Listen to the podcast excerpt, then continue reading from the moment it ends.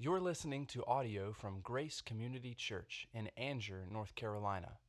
More information about Grace Community Church can be found at graceccnc.org. Thank you, David and worship team. Ricky, it's good to have you back. Um, welcome to Grace Community Church. If it's your first time here, we extend to you a very special welcome. Thank you for choosing to be here uh, this morning and worship with us. And, and thank you, Lord, that you brought these people to us. We'll be going through the, some of that kind of stuff in the um, sermon today. One of the great benefits of preaching through a book is that you're in the text every week. One of the great challenges of preaching is that you're in the text every week, all week long, and it's pounding on you sometimes. It seems to me in these first few weeks of preaching through First Corinthians, I find myself saying rather frequently on Sunday morning that as believers, we must not confuse the activity of the church with political causes. And then all week long, I find myself thinking about politics a whole lot. Every Sunday morning, it's we don't talk about politics. No, no, no. We don't talk about issues. Now, for those who are not in the habit of watching children's animated films, that is from a song, We Don't Talk About Bruno, and that's all they talk about. So please let me say, I'm not opposed to believers being active socially and or politically, but I am saying that we must not bring that into the church as if it is a part of God's plan for the redemption of his people. Keeping them separate is really difficult, no matter which way you lean. Furthermore, please give much thought to your testimony as you participate publicly in political or social activities. What a blessing it is, though, every Sunday to be brought back to the unexpected, extravagant, and tender love that God has for his people. That's the title of the message today from 1 Corinthians 2 6 through 16. So far in our study, there have been four messages, three of which are warning wannabe philosophers and orators in the Corinth church, warning them that reason will never be enough to convince people to believe in Jesus. Nor will the wisdom of this world persuade others to believe, even if the speaker is eloquent. I was thinking this morning because I've been in this text, marinating in this all week long, and I was thinking as we were singing, those who don't believe have no idea what we're singing about. In fact, they probably think it's really weird. D.A. Carson, whose name I will invoke again, and sometimes not invoke, although he shows up in the sermon um, a couple of other times. But D.A. Carson talked about writing a letter to a very bright student at Cambridge, um, one he had been associated with, and ex- giving them a, a, a book called uh, the, oh, it's, it's John Stott's basic gospel, something along those lines. I've read it a long time ago. I just forgot the name of the book. But this student wrote back and, and said, Well, yeah, this Christianity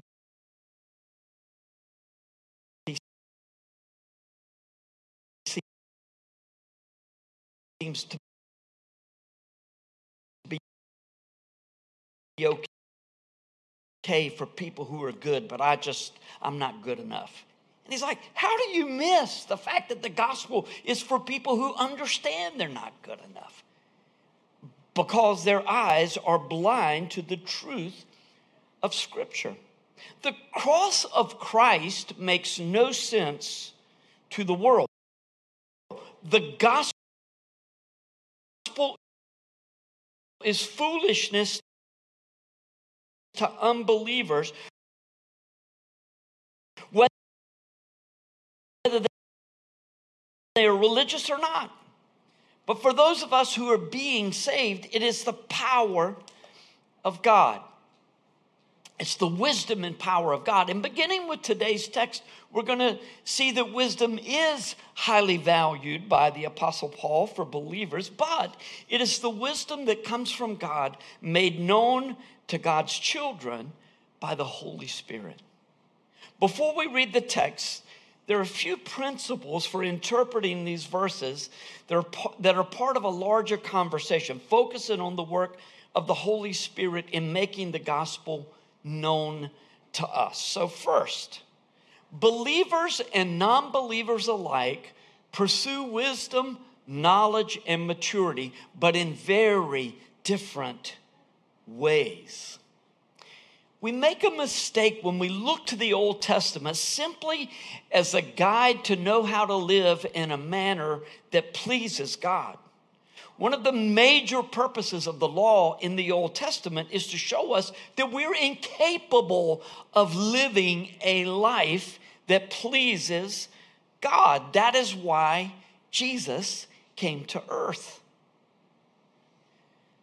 There are, however, patterns that develop in the Old Testament, continue in the New Testament, and are evident in our world today. In the Old Testament, many of God's people gained favor with uh, the world, not because they fit in with the world, but because they trusted the Lord in a place in which they were a distinct minority. Just think about Abraham and Daniel and Ezra and Mordecai and Esther, who followed the ways of the Lord even though everything encouraged them to do otherwise.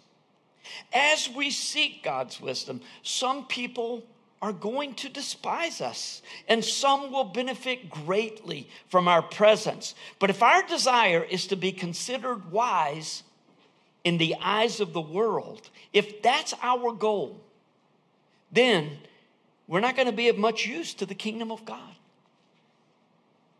Second, there is no denying that Scripture makes a sharp distinction between those who belong to the Lord and those who do not. It's one of the reasons they really don't like us. And it's one of the reasons I think that Christians, which is one of the reasons that Christians have such a hard time with this. I, it, look, I don't think I'm better than anybody else, and I, I don't want to project that. That's not what Scripture is asking us to project. It's just telling us that we are different from those in the world. Perhaps one of the reasons this distinction is made throughout the Bible in the strongest terms is to remind us to stay steady when the world actively opposes us. Anything that threatens to weaken your relationship with the Lord is a danger.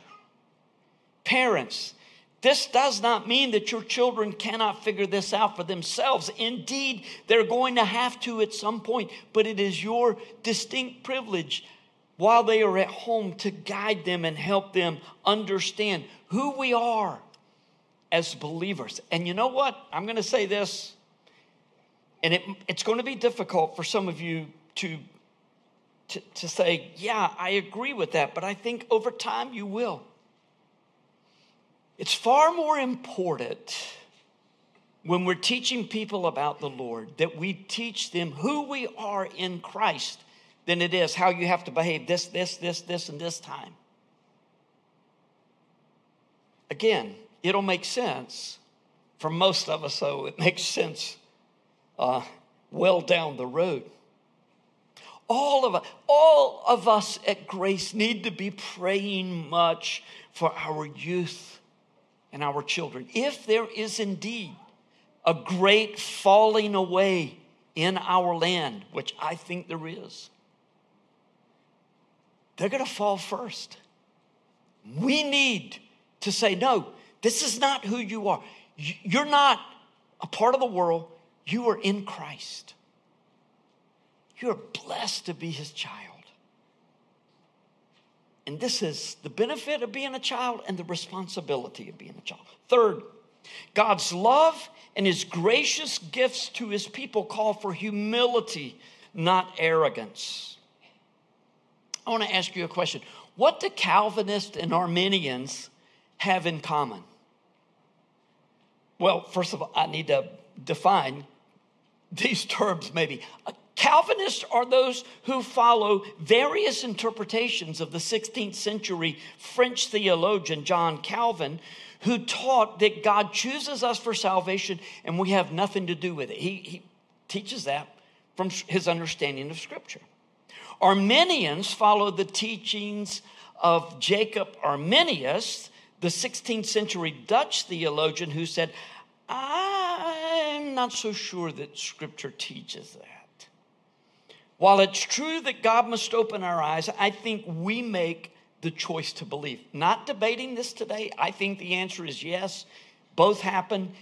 They operate on different planes. I'm, wait a minute, I just said I'm not going to say anything about that. I better move on. Look, whichever way you fall, whichever way you land, and the spectrum is broad and you're all along the spectrum, we all have the common temptation to arrogance. God chose me. I was smart enough to choose. And you're like, no, that's not. Yeah, that's the temptation we have. But God's love and gracious gifts to his people call for humility. Humility, not arrogance. Fourth, the Spirit and the Word are inextricably linked. There are very few places in Scripture where everything we need to know about a doctrine, a particular doctrine, is found in one place. There's almost always more support elsewhere, and there is often further explanation in another passage.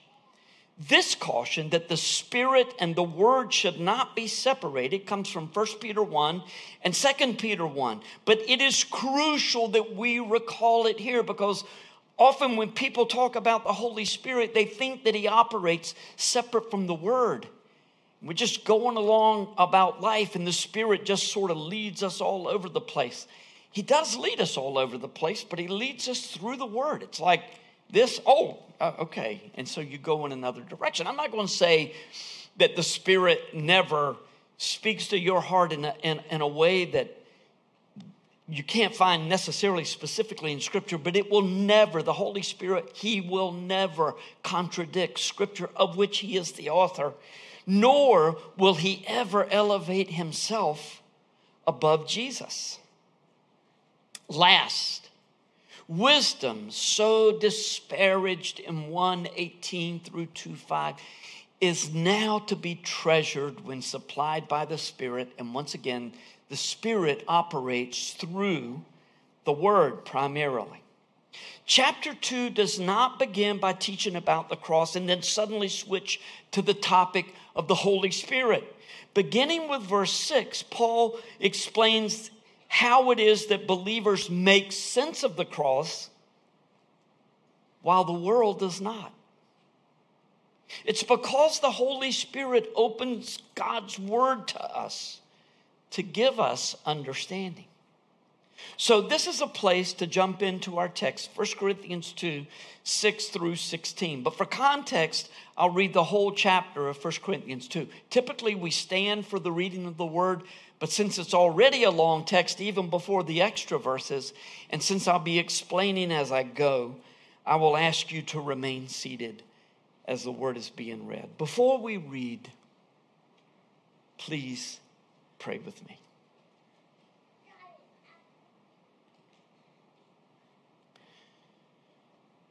Father, open our spiritual eyes. We might behold wondrous things from your word. Amen. 1 Corinthians 2 1. And I, when I came to you, brothers, did not come proclaiming to you the testimony of God with lofty speech or wisdom. For I decided to know nothing among you except Jesus Christ and Him crucified. And I was with you in weakness and in fear and in much trembling. I have a pastor friend this morning who is preaching in weakness and fear and trembling. Pray for him. And my speech and my message were not implausible words of wisdom, but in demonstration of the Spirit and of power, so that your faith might not rest in the wisdom of men, but in the power of God. Once again, these verses anchor our understanding of the verses that follow. Paul was talking about the cross. Verse 6 Yet among the mature, we do impart wisdom, although it is not a wisdom of this age or of the rulers of this age who are doomed to pass away. But we impart a secret and hidden wisdom of God, which God decreed before the ages for our glory. None of the rulers of this age understood this, for if they had, they would have not crucified the Lord of glory. You think about how many times you would have acted differently if you had known what the Lord was doing. These rulers did not understand, for if they had understood, they would have not crucified the Lord of glory. So, Paul is not at all saying there is no place for wisdom. He is saying, however, that the wisdom of this world will not lead you to God. When you think about the claims of the gospel strictly on the surface, and especially if you have grown up uh, in church, in a church in our land, then you're probably likely to say, Yeah, it makes perfect sense to me that Jesus came, that God came to earth. God sent his son to earth, and he was God in the flesh, and he died for our sins. As you know, it does not make perfect sense, however, to the world. And there will likely be times in your own life where you're going to have to affirm in your heart what you believe. Fortunately, that's not up to you. The Holy Spirit guides you, He's not going to let you go. And He guides you into truth. The wisdom of our day says that if you promote biblical values, you might quickly lose your job, or as we heard from Mike Rader two weeks ago, you might spend 10 years of jail for promoting God's creation order of a marriage being between one man and one woman. Which way is our culture moving? Here is the profound answer from Scripture. Ultimately, it doesn't matter. Now, look, again, let me repeat what I said recently. We not only have a privilege as believers to participate in a government that allows us to have a say, we have a responsibility. I don't see how it's not a responsibility at some level to do so. Always remember, though, that the wisdom of this age is passing away. The culture will always be opposed to Jesus until he reigns in the new heavens and the new earth.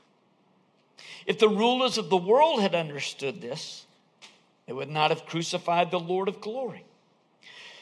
The stunning truth of this text for those who have believed for a long time is that God designed his plan of redemption before the ages began for our glory. You might have picked up of late that the doctrine of glorification has captured my heart and mind of late. We can't stand before a holy and righteous God unless we have been glorified. If you think the Germans had it bad in Raiders of the Lost Ark, and they had it bad, you can't imagine what it would be like to stand in God's presence unless He glorified us.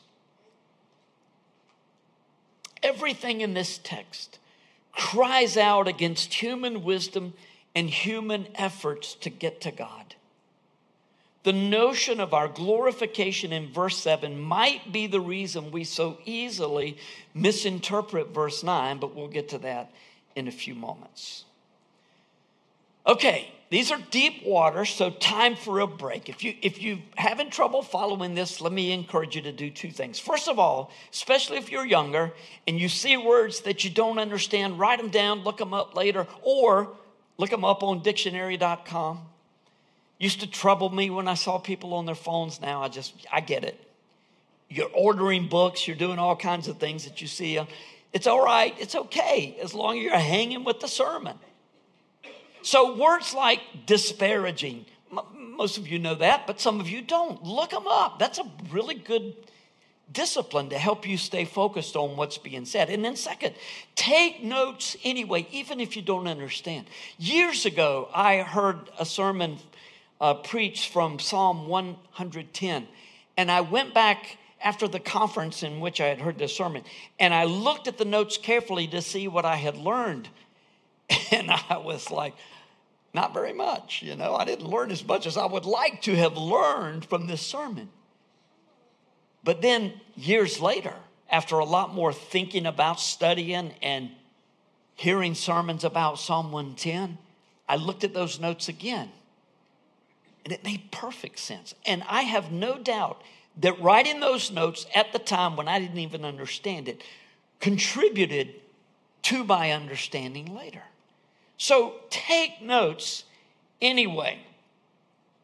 I understand that some of these sermons uh, from the first two chapters of First Corinthians are technical and somewhat deep, but they're nuggets for us all. And again, it's laying a foundation for the rest of the book and for our understanding, whether that be soon or later. So, back to verse 7, where you might think, okay, going back under. But we impart a secret and hidden wisdom of God which God decreed before the ages for our glory. Now, this is from the English Standard Version, which is the translation I use when I'm preaching almost always. Occasionally, I'll use another one, but very, very seldom. This is one of those instances where the ESV might not be the best translation. If you have almost any other translation, you will find the word mystery in this verse from the Greek word mysterion. Mystery in the New Testament refers to a truth that was hidden in the past in the Old Testament and then now through Jesus' crucifixion and resurrection has been revealed to us in Christ.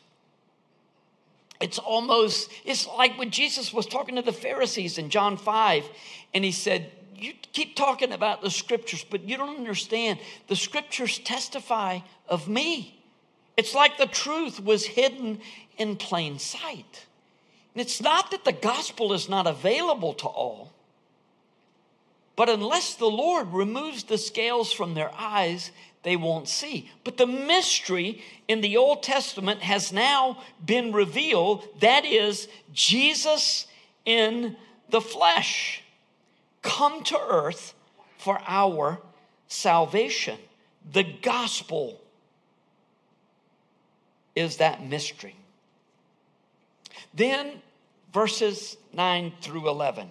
But as it is written, what no eye has seen, nor ear heard, nor the heart of man imagined, what God has prepared for those who love him, these things God has revealed to us through the Spirit. For the Spirit searches everything, even the depths of God. For who knows a person's thoughts except the Spirit of that person, which is in him? So also, no one comprehends the thoughts of God except the Spirit of God. Verse 9 is about heaven, right?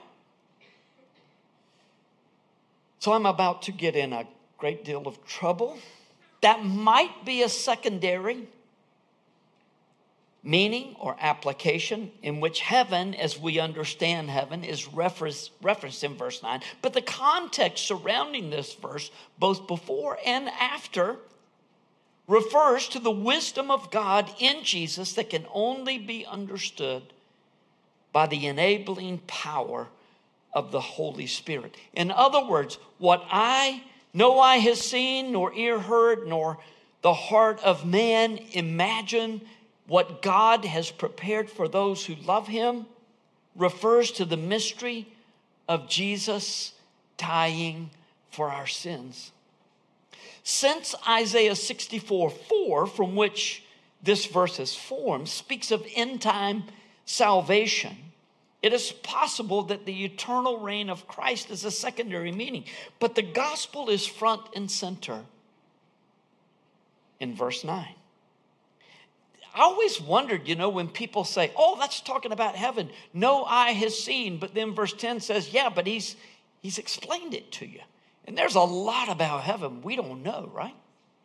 I think we're invited to speculate about what heaven's going to be like, but we always have to keep speculation and the truth of Scripture separate. As verse 10 indicates, these are deep waters, and we can only survive and thrive in them through the work of the Holy Spirit. Now, D.A. Carson, uh, who, whom I've already referenced, identifies three contrasts that Paul makes in our, our text. These are very simple, very straightforward. I don't know if you're going to have time to write them down, just get them in your mind as we go through. Um, but they're easy to identify in the text once you see them listed. So, first of all, there's the contrast between those who receive God, God's wisdom and those who do not. In chapter 2, verses 6 through 10a. Secondly, the contrast between the Spirit of God and the Spirit of the world is very clearly seen in this text, especially in verse 10b through verse 13.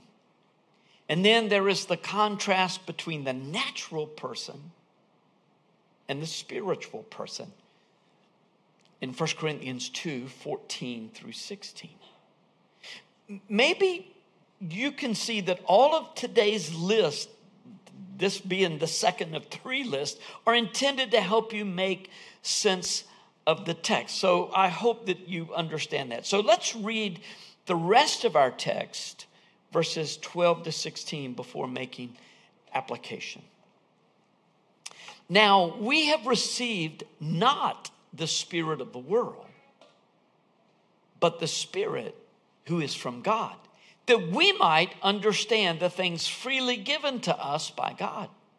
And we impart this in words not taught by human wisdom, but taught by the Spirit, interpreting spiritual truths to those who are spiritual.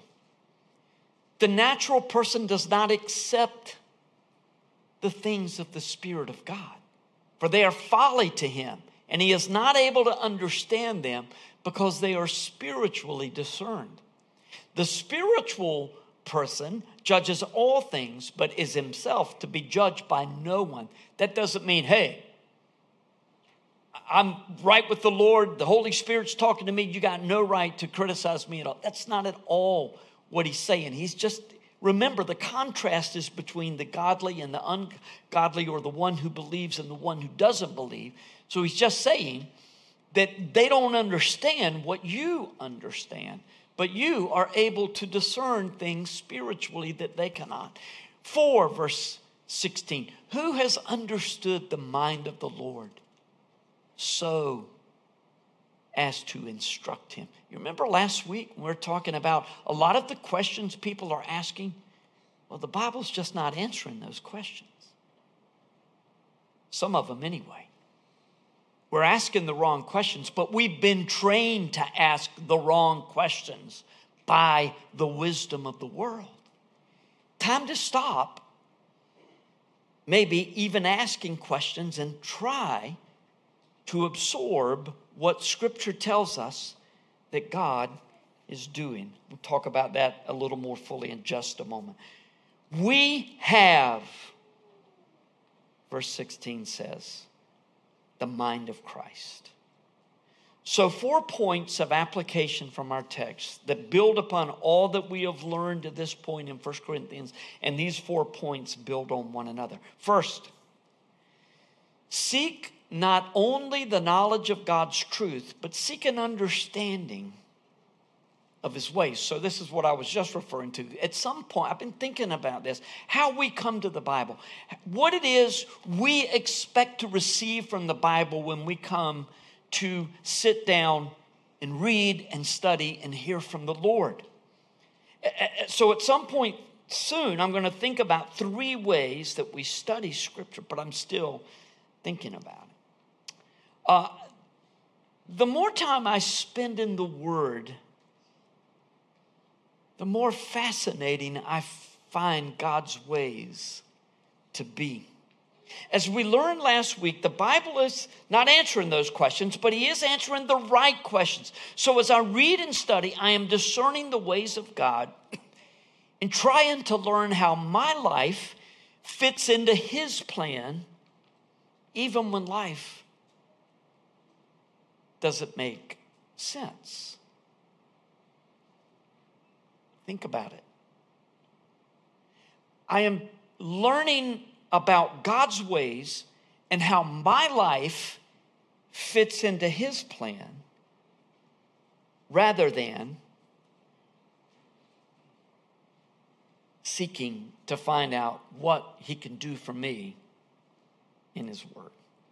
Second, live as though you believe that the wisdom, politics, entertainment, etc., of this world are passing away.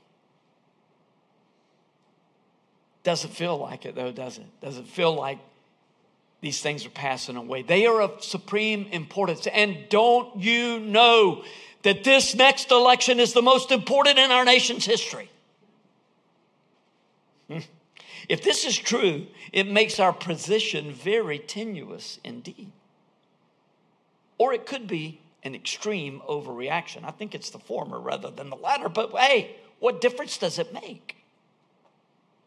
Either way, we forget that this world is passing away, as is the wisdom of this world, although it is difficult to think that much of what we hear that is not biblically based is undergirded by really any sort of wisdom.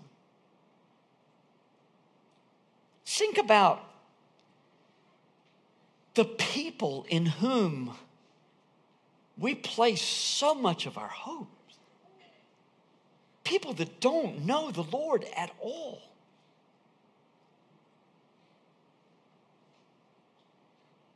This world is passing away. What seems so important today will be soon forgotten. Even those memories that live for centuries will pass away. Do you believe that?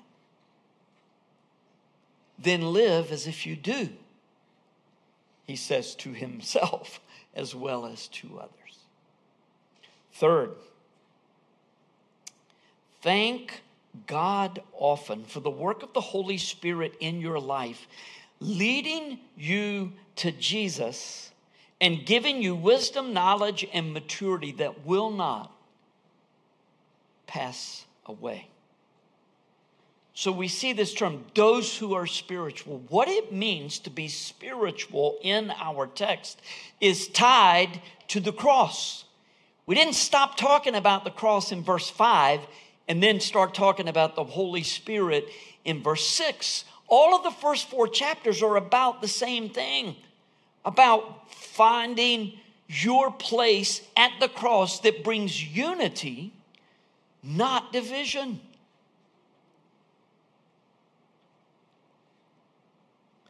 Any insight that we have about the scripture and God's ways comes to us from the work of the Holy Spirit as He opens our spiritual eyes to the truth of Scripture.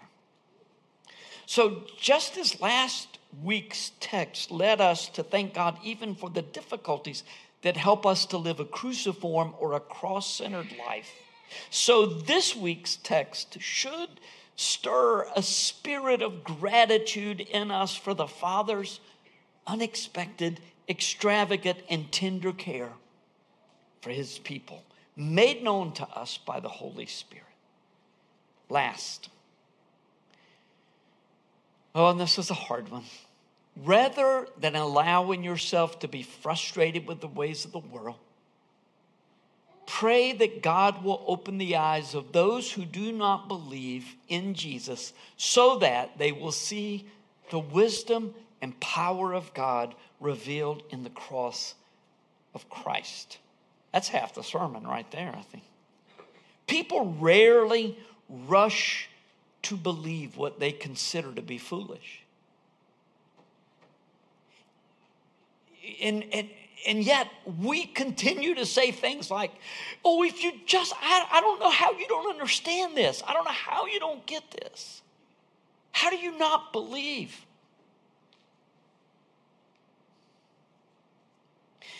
Even the most sensitive, intelligent, or caring people among us cannot believe unless the Lord opens their eyes and gives them the understanding to believe the gospel.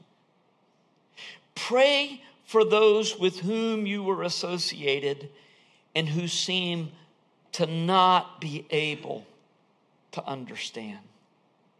Pray this week for Donald Trump if you can't stand him, or Nancy Pelosi if you like him. Just pray for people that are completely on the other side.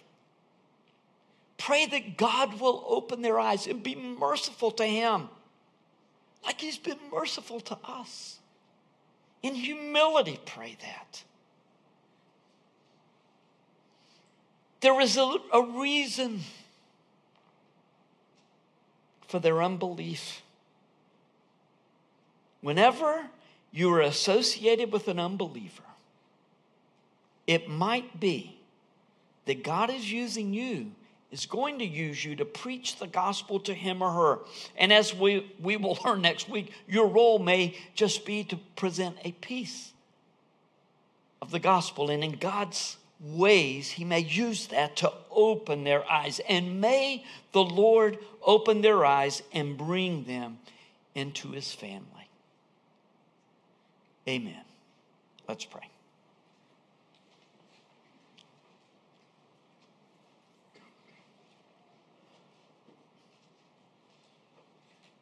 So, Father, I, I imagine that we have heard this morning either um, the same thing over and over or feels like drinking from a fire hydrant. But Father, your ways are magnificent. You have called us into your family, and you bestow upon us great and beautiful love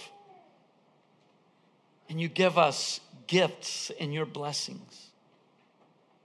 One of the greatest gifts is the Holy Spirit that points us to Jesus in your great plan, Father. And so this day, as we have sat in 1 Corinthians 2, we pray that the truths that we have heard and of which we have been made aware will sink deep into our hearts and that we will give thanks for your goodness to us and that our burden will be not for other people to change, but for other people to have their eyes opened that they might see and believe the gospel. We yield ourselves afresh and anew to you this morning. In the name of our Savior Jesus, we pray. Amen. Thank you for listening to audio from Grace Community Church, located in North Carolina. Feel free to make copies of this audio content to share with others, but please do not charge for those copies or alter the content in any way without permission. For more information about Grace Community Church, go to graceccnc.org.